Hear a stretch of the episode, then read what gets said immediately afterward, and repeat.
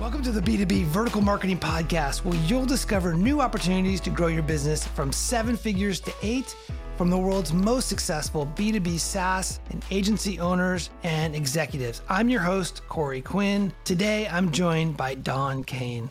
Welcome, Dawn. Thank you, Corey. Appreciate you having me on. Can you please introduce yourself to those listeners who may not be familiar with you or your background? Sure, of course.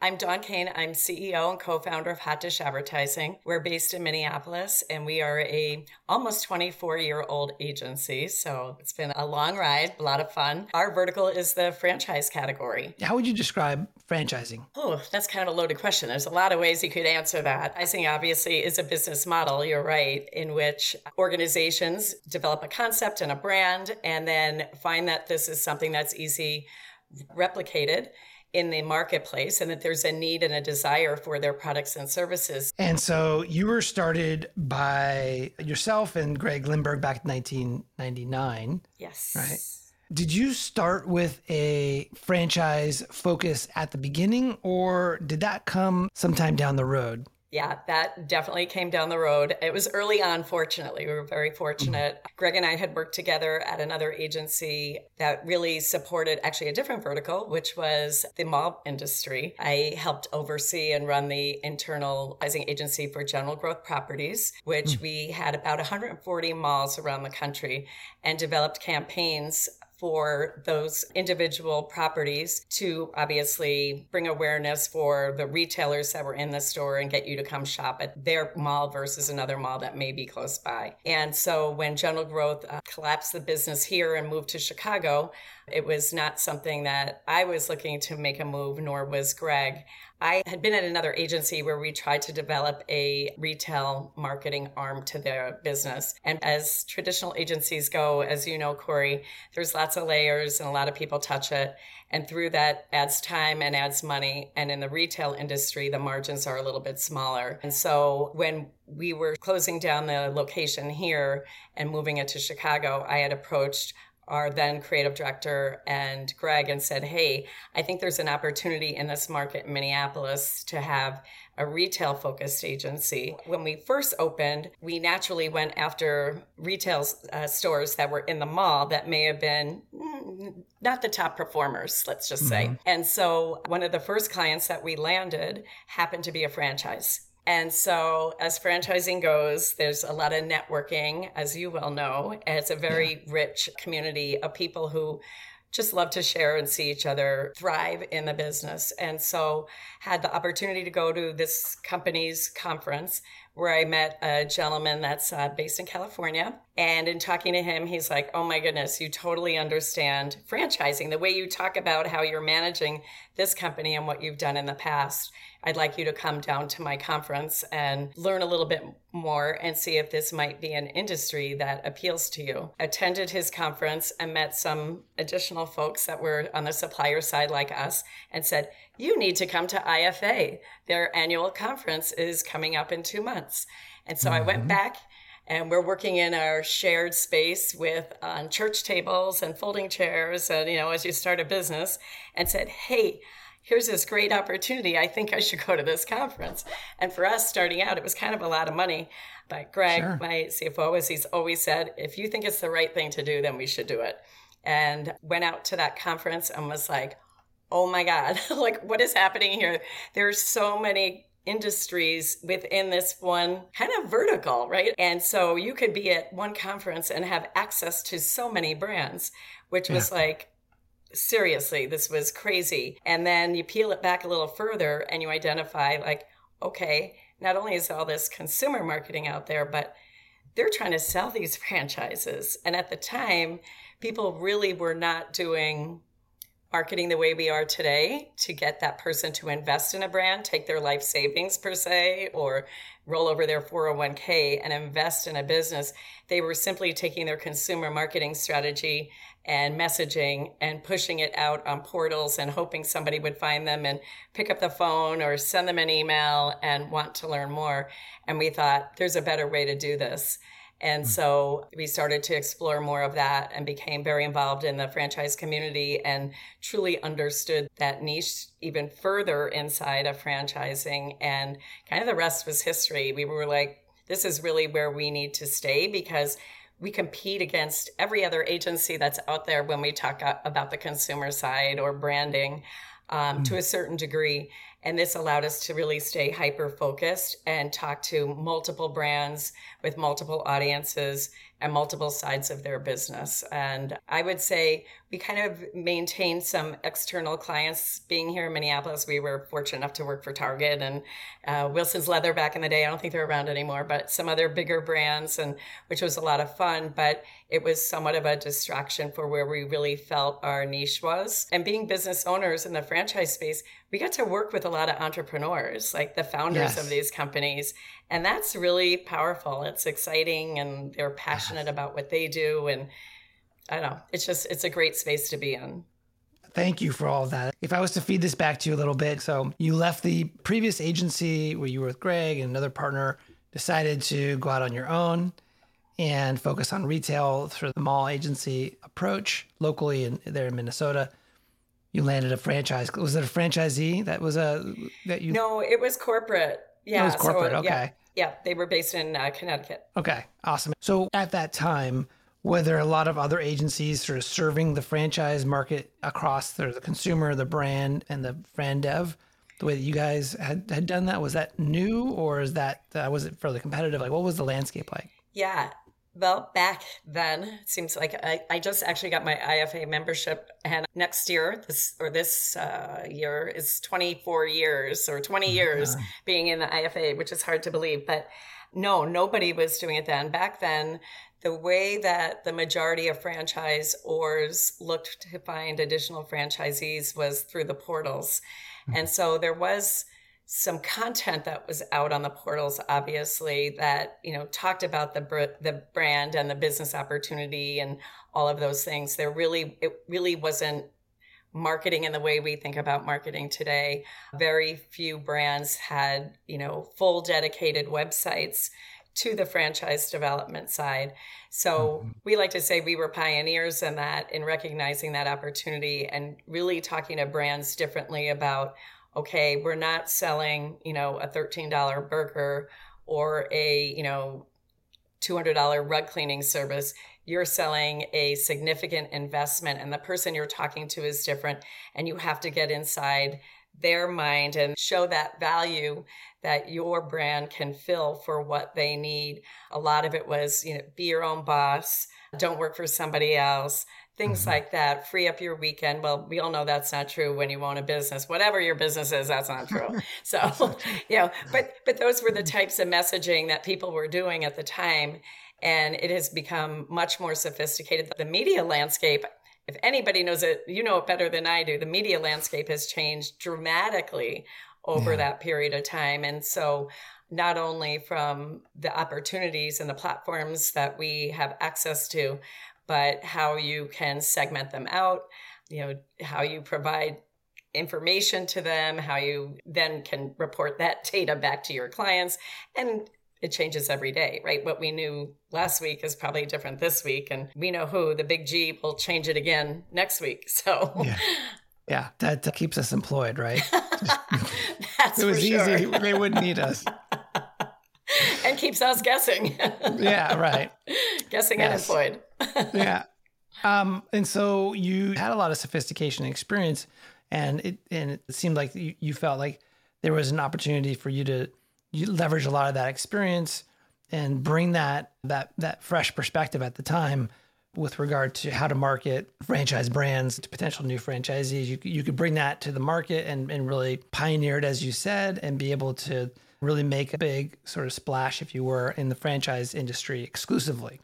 Yeah, I think I hadn't thought about that through this whole journey, honestly, mm. until you prompted me in your first note reaching out to put this call on the schedule. And I was like, yeah. that's so interesting. I actually have worked in these verticals. And as I reflect on that, one of the key things that I think really separated the agencies apart was that they did a great job of bringing in individuals that really knew and understand those categories. Um, the medical agency that I worked for in Manhattan, they we had doctors on staff. We had uh, folks that came out of pharmaceutical companies in the marketing department that were in r&d and sales that had backgrounds in you know biology and science and all of that that you know helped with the content development and just really made sure that we were staying true. It was highly regulated right? Right. Um, again which is same as franchising. So yep um, that was was really interesting. And then moving to the first agency that I worked here in Minnesota, while they had they did have some other divisions, they were small. They truly grew the their brand and business on the agriculture industry. And mm. the same was true. They had folks that came out of ag companies that were um, whether they were researchers or marketers, et cetera. And those types of things add a tremendous amount of value to your end user partner. It's why you know, a Glaxo would have hired the agency I worked for, or Pfizer mm-hmm. hired the agency I worked for, or why Pioneer Seed hired the agency here in Minnesota. And like that, we have followed that model. The majority of the senior team members in our actually all of the senior team members in our agency have worked at a franchise company in the marketing department or otherwise. So they truly can bring that experience with them, whether they sat on supporting the franchisees or on the development side or both.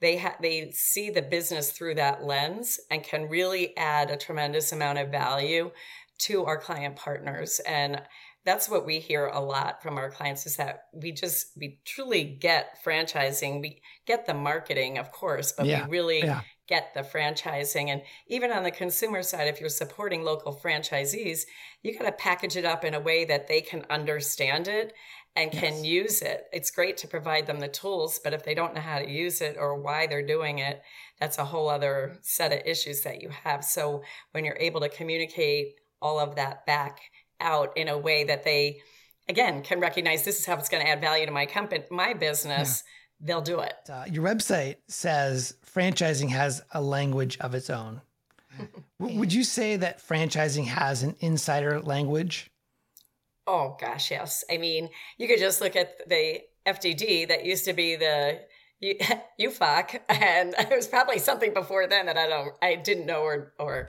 uh, remember. But um, yeah, all of the different nuances, not only with the National Ad Fund, the NAF, you know, the different items inside the FDD, again, talking about the regulation there. And then you start going outside of that, well, inside the regulatory issues. NLRB, and I mean, the list goes on and on and on. And as a partner to the community, you certainly need to be familiar with all of the things that they're dealing with, whether it's inside their own system or globally from a franchise perspective. Because what happens in your state, California, as we know, then affects everybody across the country. And they tend to really have a, a pretty hard lens on the franchise community. And that's why it's important for I think within the vertical for folks to stay engaged in the industry so that they can mm-hmm. stay on top of this to preserve all the great things that franchising offers.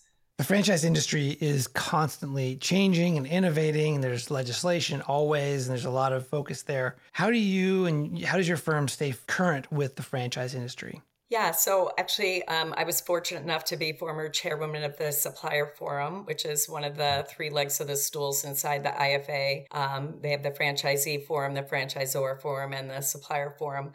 Again, back in around 2003, I think it was uh, that we started with the IFA, made it it, it, was a very deliberate decision to stay involved. And I was very fortunate, as I mentioned earlier. And as you well know, this industry is rich with people who have a tremendous amount of knowledge and they are very willing to share and mm-hmm. are open and want people to succeed inside this space because there are a lot of people that come and go.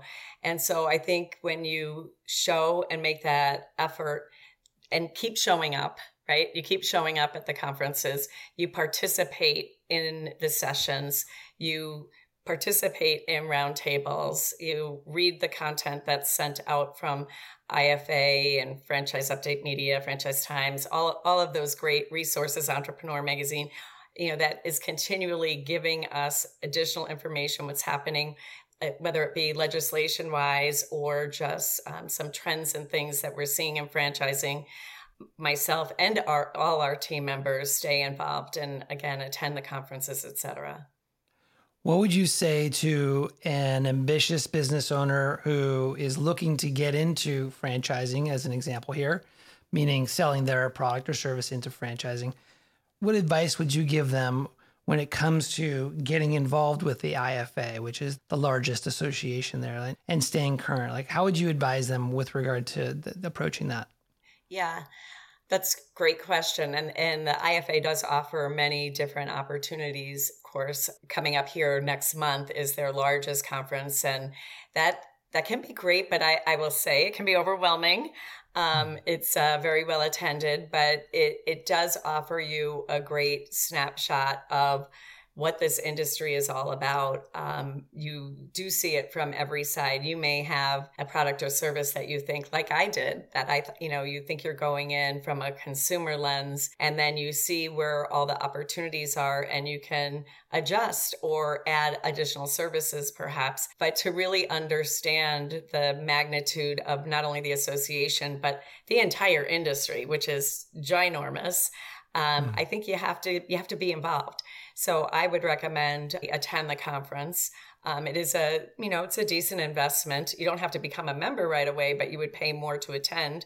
The membership has tremendous value because there's monthly and weekly newsletters that go out that help keep you top of mind. They offer some opportunities at this conference, for example, where they have ambassadors that they'll connect you with um, that you'll be able to reach out during your time at the conference. And if you have a question or you want to meet somebody, they can help you do that. So, yeah, I think just getting involved, at least at this level, and then you can determine based on you know your different audiences what other conferences make the most sense whether they're put on by ifa or some of the other you know, industry partners, as I mentioned, Franchise Update Media, Franchise Times, many of them have their own conferences and they are targeted to specific specific audiences. How would you respond to that business owner that is hearing this but saying, you know, why is that important? Why go to the conference? Why do all these things? I'm just trying to sell my my my product into or I want to I think I want to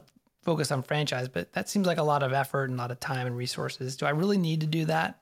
I think it adds a tremendous amount of credibility. Uh, mm-hmm. Honestly, I will say, you know, over the years that I've been involved, I've seen a lot of vendors, not only in my space, but in other categories, that they come and they show up for one show or two and they're like, mm, the ROI wasn't there, and then they're gone. I don't mm-hmm. think you mm-hmm. can expect to come once and get a lot out of it. I think you have to do the networking that's involved. I think if you have a franchise client already, then it's even better to attend it. Show the support to that individual that you care about this industry, you want to help protect it, and that you know you, they can use um, that partner, client partner, to introduce you to other brands and say, hey, this is what they do for me. They do a great job. You should consider them. So I think that networking with your existing client partners at this space, like I mentioned early on, you have a multitude of brands and clients there at different levels from all the different types of decision makers in an organization from the CEO on down. And you never know who you might be sitting next to at lunch, or you don't know who you may be sitting next to online at coffee. And, you know, just striking up a conversation, not sitting in your room checking your emails in between things will go a long way to make that investment incredibly valuable.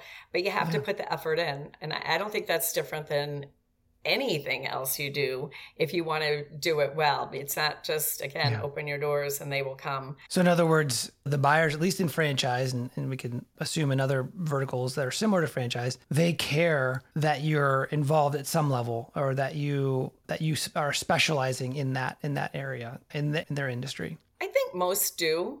I really do. I think that yeah. they they recognize that if you are a partner, vendor partner, supplier, whatever you want to call us, um, mm-hmm. in this space, and you take the time to truly understand the nuances of these types of organizations.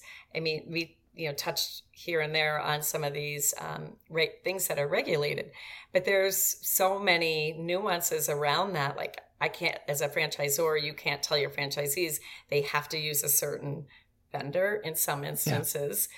And so you have to provide them, but you can say these are all folks that are part of the IFA or and we recommend them because they understand the category and the challenges that you face. So I think that's truly where a supplier can differentiate themselves from others that may be just you know a bunch of accounting firms or a bunch of ad agencies like myself or mm-hmm. um, whatever the case may be point point of sale systems now there's certainly vendors that are not ifa members and don't attend these that do work within the category for sure but i think if you truly see this as an opportunity and you want to uh, play at a higher level and believe in the in the industry, believe in franchising, mm-hmm. then I think getting involved is a tremendous way to go. If you were to start over from scratch, would you would you do that? Would you get involved with the IFA early and, and assuming you were committed to franchising, is that something you, you would do for yourself? Oh yeah, well we did within the first year of identifying that the this was an opportunity. Had I yeah. would I have done it 3 years sooner had I known about it? 100%. Yeah, I ab- absolutely would have. I think that, again, it just offers so much information, opportunity, content. You know, the, the list just goes on and on. And, and I can honestly say, Corey, like some of my best friends are from the franchise industry vacation together, you know, just all, all, the things that you do with people you enjoy being around that are like minded and are passionate and all of that. It's just, it, it's been just an amazing, amazing community, I guess is the best way to say it. I saw a glimpse of that in the pharmaceutical space. I saw a glimpse of that in the agriculture space, but nothing compares to this. And, and maybe that's because again, all of the different brands and business opportunities that are in it together, you're constantly learning, right? I mean, if you're not constantly learning in this space, I don't know what you're doing because you can like one day be talking to somebody that's, you know, washing windows in, you know, skyscrapers and the next day somebody that, you know, they're making hamburgers or carpet cleaning, whatever the case may be, there's so many different industries and nuances to learn from. Mm.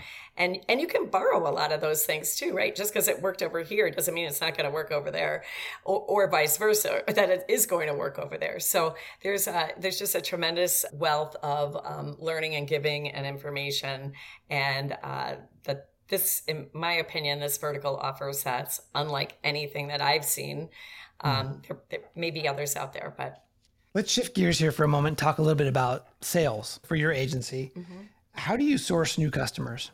Um, a number of ways. I would say the number one way is referral. Mm-hmm. We truly are blessed by the clients that we have that really see the value in what we do and refer us to other franchise companies. As you know, there's also some movement that happens in this industry. So when people move from place to place and they like you, they bring you. Uh, so that's yeah. a always nice but we, we do a fair amount of marketing on our own. We push out newsletters. We attend conferences and do sponsorships there as well. Uh, we do a lot of speaking at various uh, events as well and roundtables. Like i mentioned that ambassador program for ifa we'll be participating in that as well. We're trying to get a little bit more deliberate at times. It's business is good right now. I mean, there's a lot of movement out there. And so we're pretty busy with the work we have. But being more deliberate, doing our research ahead of time on the brands we're going to be speaking with, um, make you know, are there gaps in the categories that we're servicing and customers that we'd like to go after to fill another niche within inside the vertical that we don't have? As I mentioned you, to you earlier, that employer engagement is something that's completely, not completely new, but fairly new to us that we have really not even talked to a lot of our existing customers about. So growing within our existing customer base will be another area of opportunity which yeah. sometimes can present some challenges. I mean, you mentioned it earlier, even within each brand, you may be working with the CDO and then the CMO and then you know somebody else in another department depending on what service you're providing Um, sometimes we've had clients say, I don't want to introduce you to them because then you're going to put all your efforts over there and you're going to forget about me. so while there's, uh, you know, we see it as what a great opportunity. We could be your one stop right. shop. Uh, not everybody yeah. sees it that way. right. I love that you guys are expanding your services and you're helping your current clients to do more through additional services. I think that's super smart. But I, I had a question around, uh, you mentioned your number one source of new customers is uh, is referral.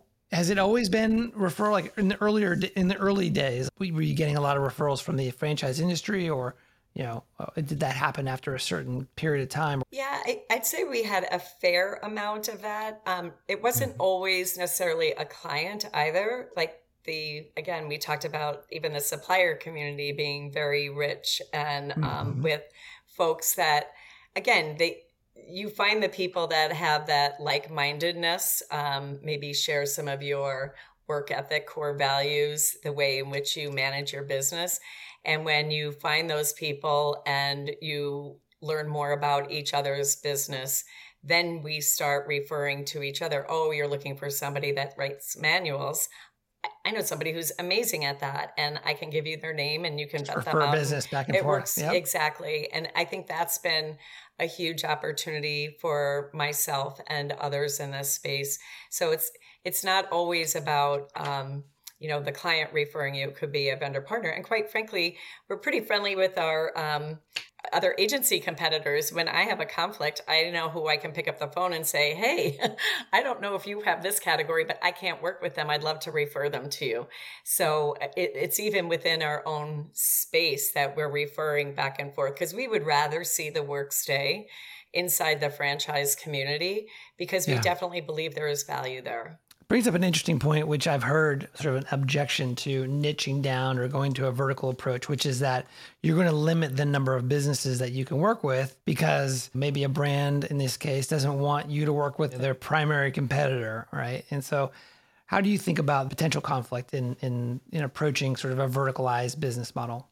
Yes, a couple of things. Um, we always go to our exit existing client first and mm-hmm. let them know that we've been approached by another brand.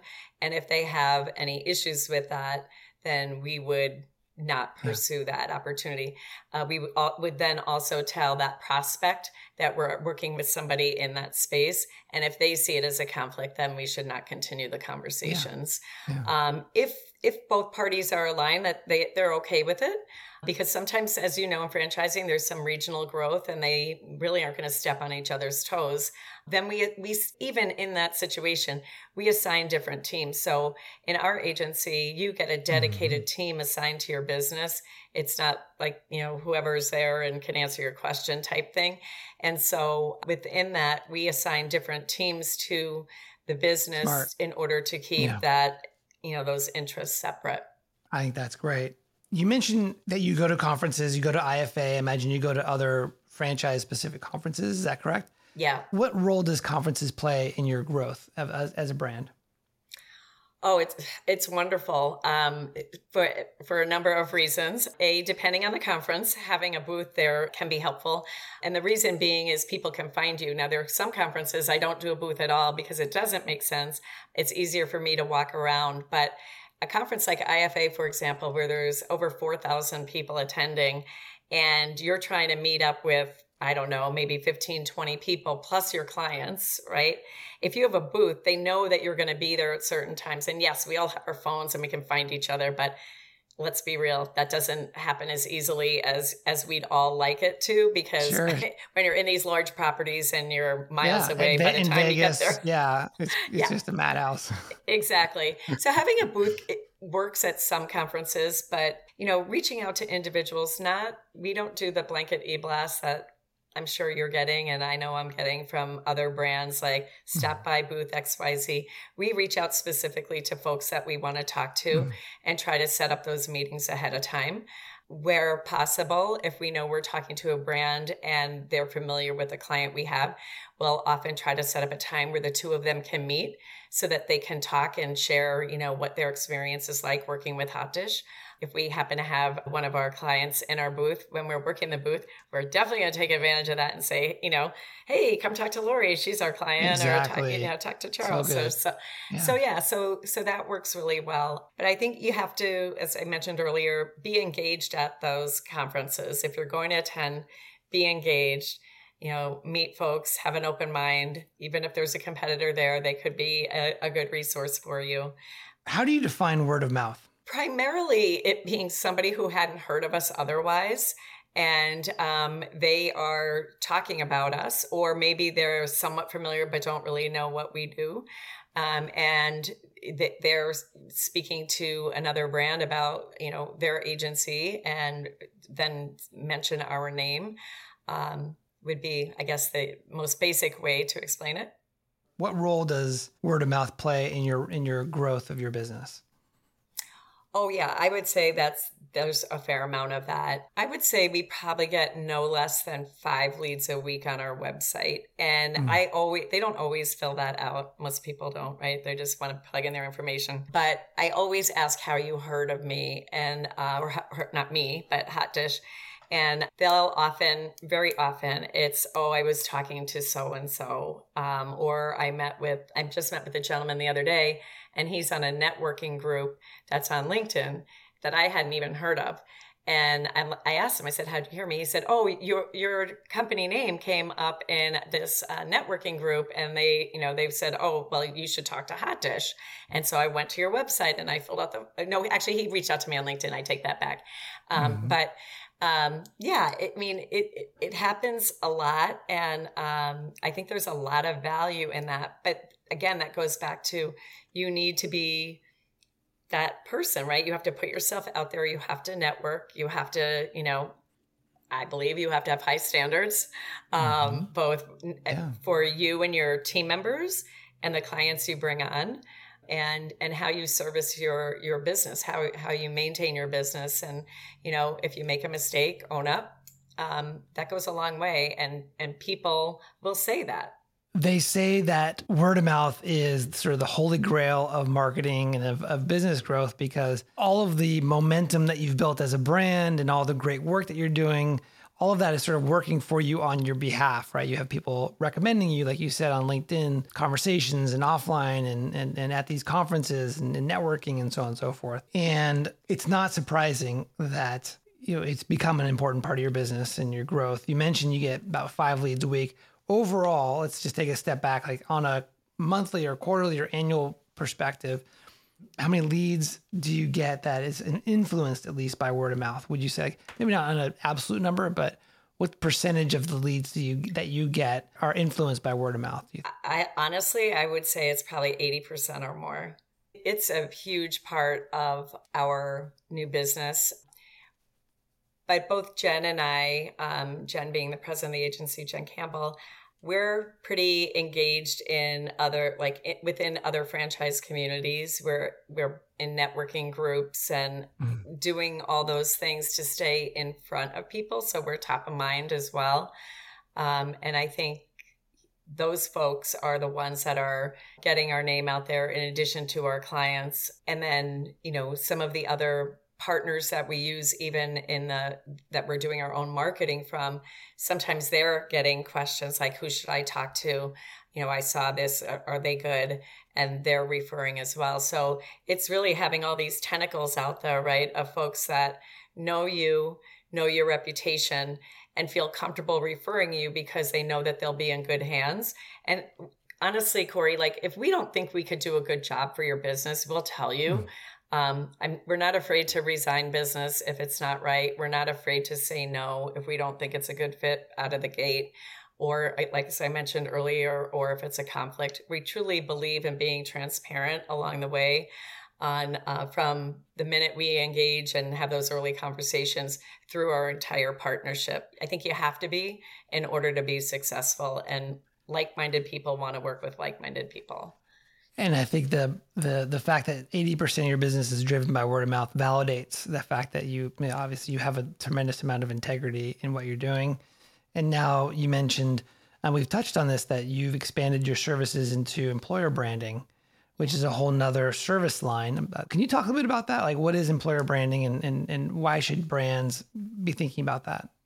Yeah, it's um, it's interesting because again, there's also that joint employer that's out there that we have to be careful about. So, um, the way we tend to look at the employee engagement side of things, there's there's a couple of ways on that that outward facing or that brand awareness side.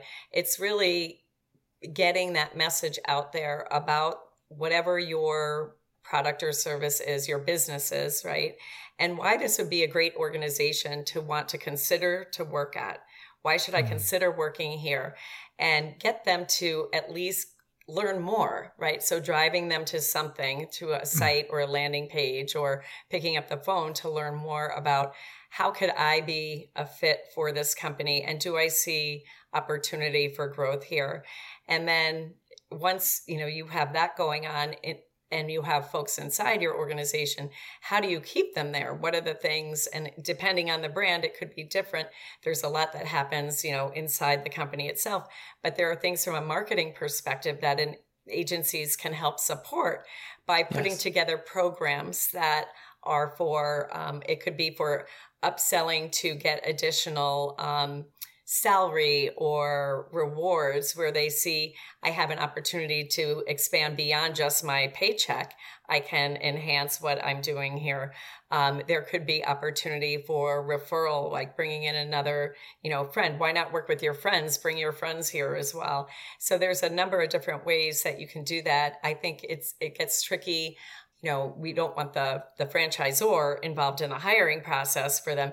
It's just really creating that awareness of why this is a great place to work and, and mm. helping the fr- the franchise company the franchisor see how to position that differently. It's really not different than when that you know light bulb went off when people said i, I got to stop selling my franchise the way i'm selling my consumer business it's really selling that value proposition from an investment standpoint. Mm. And now I'm selling that value proposition from why I should care to work here.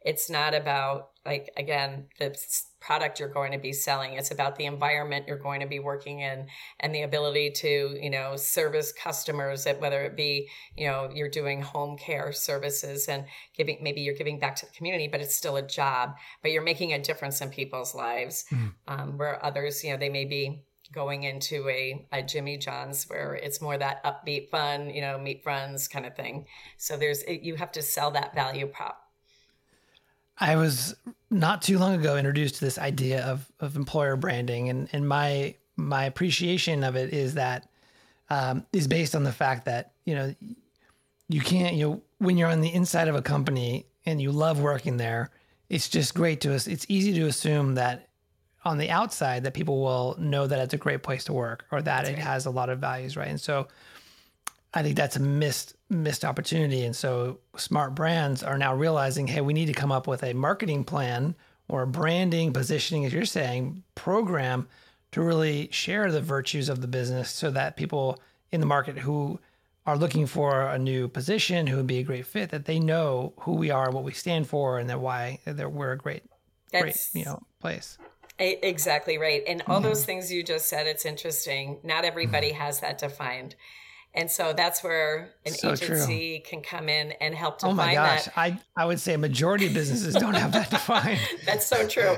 Yeah. And, and, when, and when you start to do that and you have that lens and you look through everything through that lens, it makes it so much easier to communicate and then everybody in your organization can communicate it that way. Mm. and to your point when you're on the inside you see what you see and feel what you feel right. but that's not tra- doesn't transcend outwardly. I've just got a couple more questions for you. This has been really helpful for my listeners and those folks who are really interested in in verticalizing their business very seriously. So thank you for that. But what would be your advice to someone who's thinking about verticalizing part of their as part of their business Sure.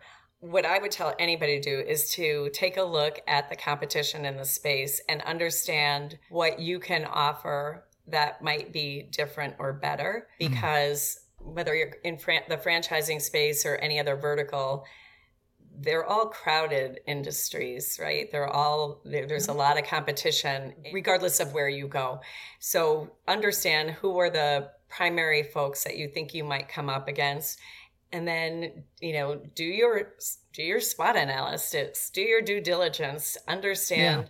what what they own and and what again you do and how you're going to do it differently or how you're going to go to market differently. Even then within that vertical are there areas where you think you can service the business better than others? Because again the franchising space is complex and I'll be honest we've made we've made mistakes along the way um, yeah. you know we we took on some business not too long ago where we went and we're going to support um, franchisees at the local level for the franchisor. We weren't ready for that. Like we are now but we weren't at the time. And it, it was it was painful. And um, it, that was one of those situations, again, where we recognized that this was probably more than we could do and said, you know, we should probably, yeah. you know, we're not going to leave you hanging, but we should probably part ways. And it was like, no, no, no, let's see if we can make this work. And, you know, there were, we did some good work there, but there were miss, misses that we, we had. And, sure. um, we eventually parted ways and they're doing well. But, um, you have to know what you're getting into and know what you're good at and know what you're not good at and know yeah. when to say no. And if there if there's a, a, little there may even be a smaller slice there but you can make that into something bigger down the road. In other words verticalizing is not a silver bullet. That no. you actually have to have a, a great business. You have to really care for the customer be differentiated and, and, and provide real value. You can't overlook that. Couldn't have said it better Absolutely, one hundred percent. I just fed back with you what you shared with me. I saw that you were awarded the best franchise marketing company in 2022 by Entrepreneur Magazine. Congratulations! Thank you very that's, much. That's fantastic. I know you've been on the list for you know a number of years. You're at the top of your industry today. What is maybe one or two things that led you to to being here? Oh, um, gosh, I I guess um, well I don't know if this is exactly right, but, but I will tell you, um, we started EOS recently, three Great. we're three years in, Wonderful. and it has. It, we were always focused, but I think it made us really dial in and living more to your core values every day like you had them but it wasn't something you talked about on a regular basis it wasn't something that you necessarily you know ran your business by on a daily basis. It wasn't something that anybody on my team probably could articulate back. Mm. But today they can. And I think really honing in on who we are, how we're going to care for our, our business, how we're going to care for our team members, because without the team, we're nothing. Mm. And so I think that truly has uh, helped lead us to that that position. Um, and then again, just staying true to our core. That's beautiful. And then my last question for you, Dawn, is what is your motivation? Oh, God. I haven't thought about that in a long time. Um, I just, I love this space. I really do. I, yeah, I, as I mentioned earlier, my, some of my best friends, my best friends are in this space. I, hmm. like during COVID, it's, I, I mean, you couldn't see anybody, but you could see your friends here locally, you know, mm. outside, but you couldn't see like the people that you love and you spend so much time with and you've had all these great relationships with. And so, um, that motivates me is to like do the right yeah. thing for our clients who many of them are friends as well do the right thing for the industry and the other partners that are here and of course my family you know my mm kids and Ralph and all that. I mean, they they they love it too, honestly. Like they ask me questions all the time and and it's exciting that they care about, you know, this this as well. So Yeah. Well, that's wonderful. Thank you so much, Dawn, for joining me. Thank you, Corey. I appreciate everything. It's been great. All right, folks, that's it for today. I'm Corey Quinn, and I hope you join me again next time for the B2B Vertical Marketing Podcast.